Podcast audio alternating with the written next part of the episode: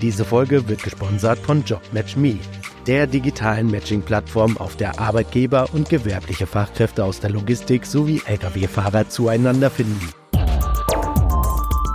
DVZ, der Podcast. News und Hintergründe der Woche. In Brüssel wird derzeit um die CO2-Grenzwertverordnung gerungen. Politische Agenten treffen auf pragmatische Ansätze und letztere könnten fast auf der Strecke bleiben. Fast aber nicht ganz, denn nach gegenwärtigem Stand soll im nächsten Jahr noch einmal über die Bewertung von Bio- und E-Fuels für Lkw-Motoren gesprochen werden. Das ist natürlich erstmal nur ein Hoffnungsschimmer und vielleicht bekommt HVO 100 doch noch eine Chance. Die Biokraftstoffindustrie sieht in dem alternativen Treibstoff eine kurzfristig umsetzbare Möglichkeit, die CO2-Emissionen eines Teils der Lastwagen rasch um 80 Prozent oder mehr zu senken. Darüber sprechen wir gleich. Außerdem reden wir über die jüngsten Entwicklungen beim DB Schenker Verkauf, über den aktuellen Stand der Mautklagen und über die Ansichten von Judith Nörpel-Schneider zum Thema Nachhaltigkeit. Mein Name ist Robert Kümmerlen. Und ich bin Sven Benhür. Herzlich willkommen zu einer neuen Ausgabe von DVZ Die Woche, dem Nachrichtenrückblick der DVZ. Also Robert, wenn ich mir anschaue, wie derzeit auf EU-Ebene über Themen gesprochen und natürlich auch gestritten wird, die enorme Auswirkungen für die Transportbranche haben, dann kann ich eigentlich nur den Kopf schütteln. Allein das Gerangel um die Lieferkettenrichtlinie ist ja schon spannend. So wie es den Anschein hat, könnte sich die Einführung des EU-Lieferkettengesetzes erheblich verzögern oder sie könnte sogar scheitern. Aber egal wie es kommt, erstmal dürfte eine Überarbeitung anstehen. Denn wenn man Industrie und Handel Glauben schenkt, dann lassen sich die momentanen Vorgaben so eigentlich nicht erfüllen.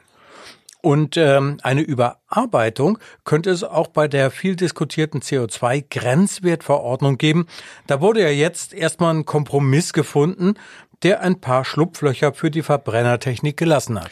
Richtig. Bisher war es ja so, dass die CO2-Emissionen der Fahrzeuge, die von den Lkw-Herstellern auf dem europäischen Markt angeboten werden, bis zum Jahr 2040 um 90 Prozent unter den Werten des Jahres 2019 liegen müssen. Faktisch geht das nur, wenn bis dahin nur noch E-Lkw oder Brennstoffzellenfahrzeuge angeboten werden. Naja, und, und vielleicht noch so ein paar Wasserstoffverbrenner. Ähm, der Knackpunkt ist, dass sich die gesamte Verordnung ausschließlich auf die CO2-Emissionen am Auspuff des Lkw beziehen.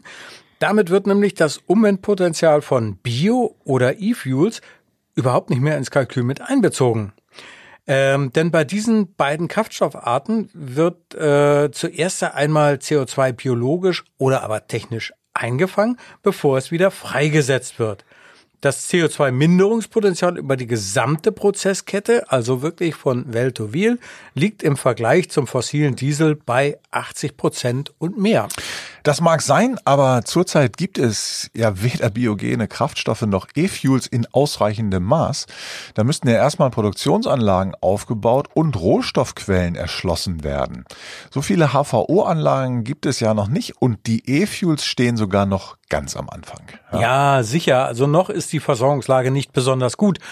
Aber zumindest bei HVO 100 ließen sich die Produktionsmengen vergleichsweise schnell hochskalieren.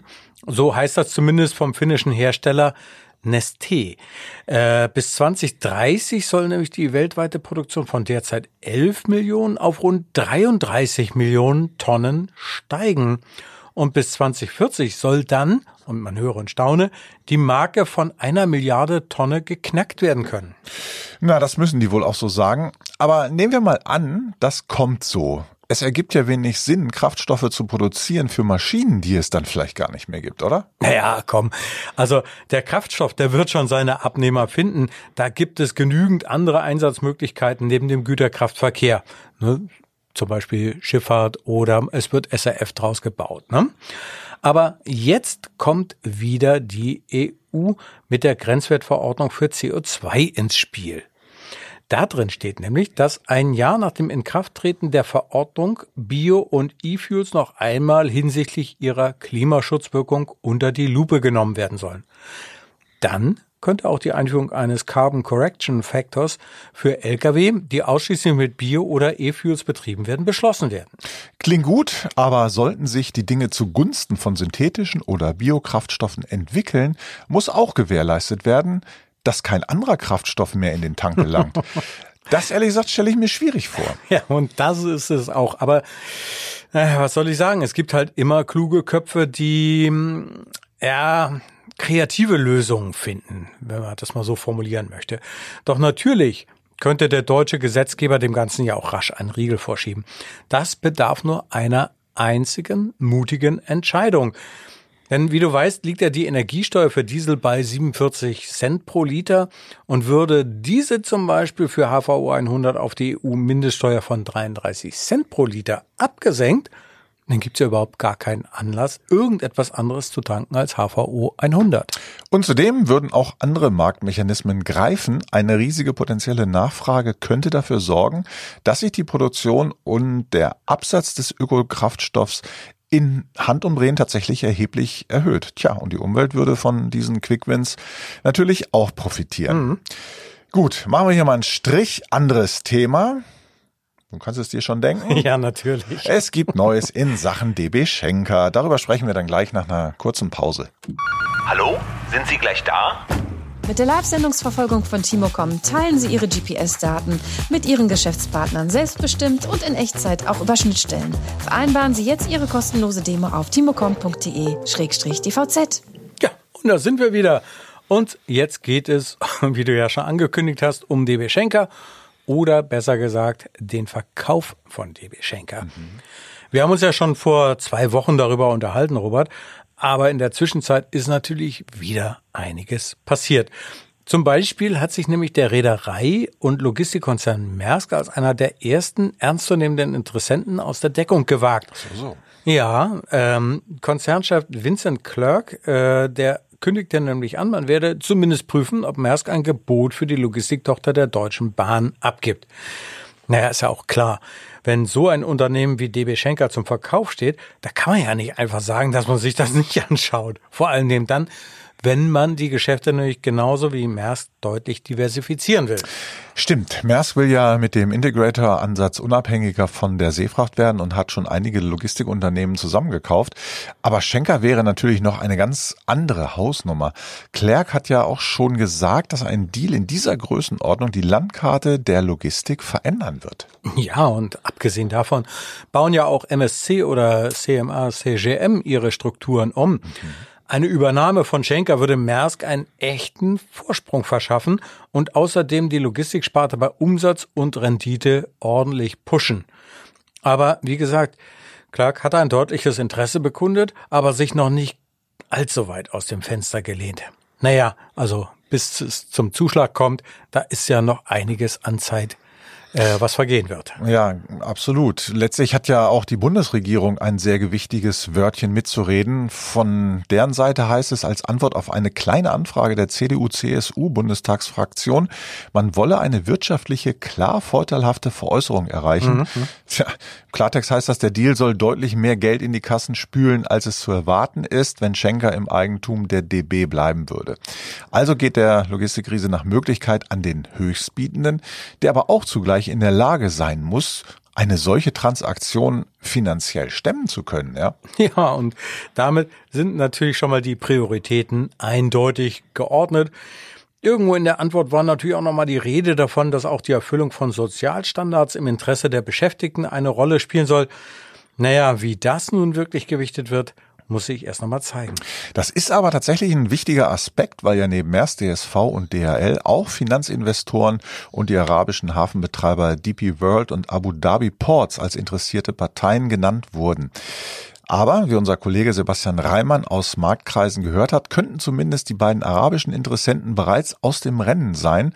Bei denen würde die Transaktion nach dem Außenwirtschaftsgesetz und der Außenwirtschaftsverordnung geprüft und, so heißt es, der Glaube, dass diese Prüfung erfolgreich verlaufen könnte, ja, der ist offenbar nicht sehr groß. naja, damit soll ja auch gewährleistet werden, dass die Sicherheitsinteressen Deutschlands und die Rechtssicherheit gewahrt werden. Andererseits ordnet niemand DB Schenker als Betreiber einer kritischen Infrastruktur ein. Und auch die Versorgungssicherheit wäre wohl nicht gefährdet. Denn zum einen gibt es genügend Wettbewerber, die einspringen könnten.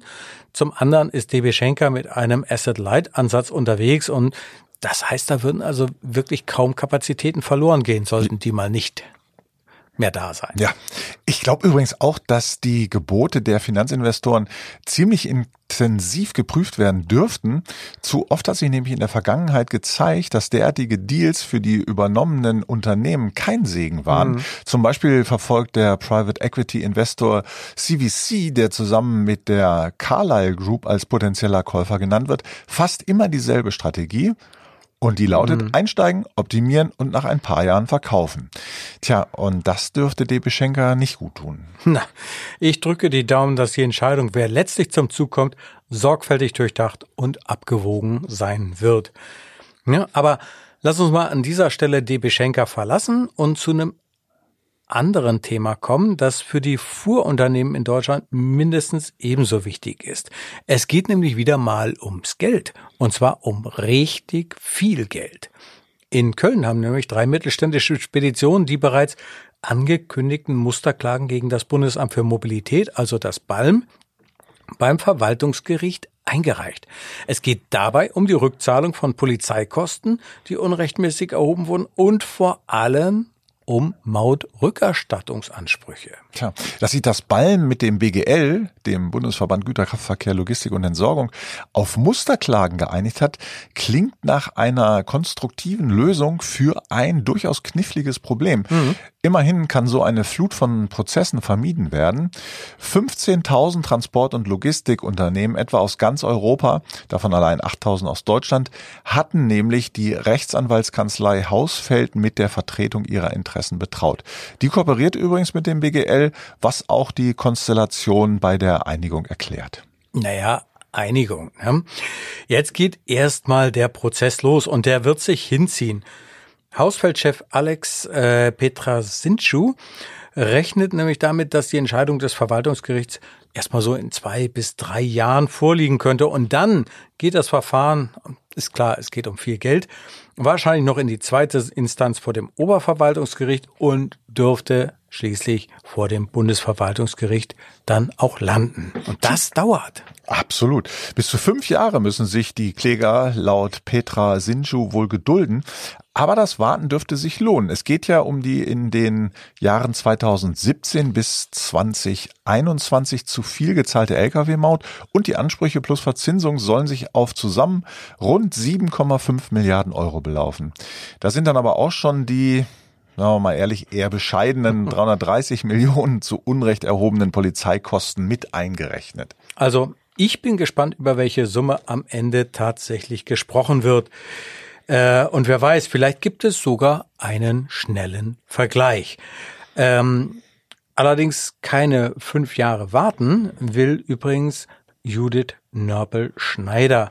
Die äh, Nörpel-Vorstände hat euch vor kurzem zusammen mit ihrer Nachhaltigkeitsmanagerin Viktoria Wessel den ersten Nachhaltigkeitsbericht des Unternehmens vorgelegt und mit unserem Kollegen Frederik Witt darüber gesprochen.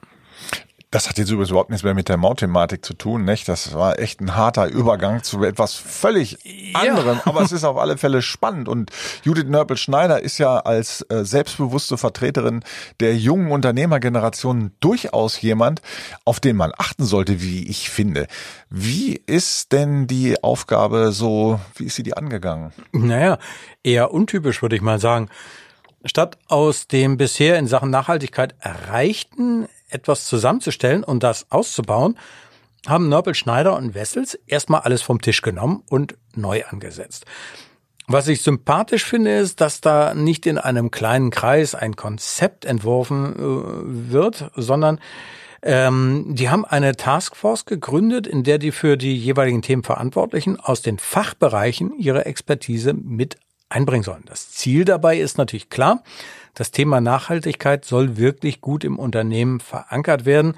Und äh, so über diesen Weg soll dafür gesorgt werden, dass es auch akzeptiert wird. Ja, eine gute Strategie und dadurch, dass Nörpel so frühzeitig die Weichen für die Nachhaltigkeitsreportings gestellt hat, dürfte es keine große Herausforderung mehr sein, die Vorgaben des kommenden European Sustainability Reporting Standards umzusetzen. Wie sieht es denn mit den konkreten Umweltzielen von Nörpel aus? Was ist da bekannt? Naja, also das ist schon durchdacht, kann man schon so sagen, aber natürlich auch eher ein langfristiges Projekt.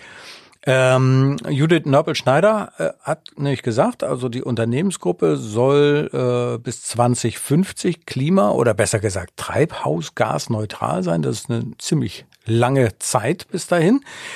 Und ähm, da gibt's dann zwei Zwischenziele. Bis 2030, also in den sechs Jahren, die ja da noch bleiben, sollen die Emissionen je Tonnenkilometer um 30 Prozent gesunken sein. Und bis 2040 sollen die äh, Gesamtemissionen bereits um 60 Prozent niedriger sein, wobei dann die Verwaltung und auch die Logistik schon vollständig klimaneutral sein sollen. Okay, ja, klingt erstmal so nach einem soliden und vor allem machbaren Plan. Jetzt muss das halt nur noch dauerhaft reibungslos laufen. Mhm, richtig, ja. So, und jetzt habe ich noch mal was ganz anderes. Wir haben ja auf LinkedIn so immer mal wieder Umfragen und wir haben jetzt eine Umfrage gehabt, bei der wir wissen wollten, wie sich die Abschwächung der Inflationsrate auf die Preise für Transport- und Logistikdienstleistungen niederschlägt. Ja, komm, jetzt spann uns mal nicht auf die Folter. Ja, nein, nein, nein, nein. Also abgestimmt haben äh, über 500 Personen, also da haben sich offenbar auch äh, viele von angesprochen gefühlt und über die Hälfte geht davon aus, dass die Preise steigen werden. Nur 17 Prozent glauben, dass die Preise sinken werden und noch gut ein Fünftel der Befragten sagt, dass sich nichts verändern wird. Tja, Sven, dann jetzt für dich als Rechenaufgabe oder na gut, ich habe gesucht, gesagt, äh, gut über die Hälfte. Aber was glaubst du, wie viel Prozent der Teilnehmer bleiben noch, die keine Abschätzung abgeben können? Also wenn ich jetzt mal ein bisschen überlege, das müssten ja so um die 10 oder 11 Prozent sein, ist richtig? Ja. Wunderbar. Ja, und damit, liebe Zuhörerinnen und Zuhörer, sind wir dann auch schon wieder am Ende des heutigen Wochenrückblicks angelangt. Wir bedanken uns wie immer ganz herzlich für Ihr Interesse. Sie können diesen Podcast natürlich auf jeder gängigen Podcast-Plattform abonnieren, würden wir uns sehr darüber freuen. Und wir freuen uns auch über Fragen, Anregungen oder Kommentare. Die können Sie nämlich schicken an redaktion.dvz.de. Ja, an der Stelle bleibt uns eigentlich nur eins. Wir wünschen Ihnen ein schönes Wochenende schon jetzt und hören Sie gern nächste Woche am Freitag wieder rein in den wöchentlichen Nachrichtenpodcast der DVZ. Es sagen Tschüss, Sven Benür und Robert Kümmerlen. Diese Folge wurde gesponsert von JobMatchMe, der digitalen Matching-Plattform, auf der Arbeitgeber und gewerbliche Fachkräfte aus der Logistik sowie Lkw-Fahrer zueinander finden.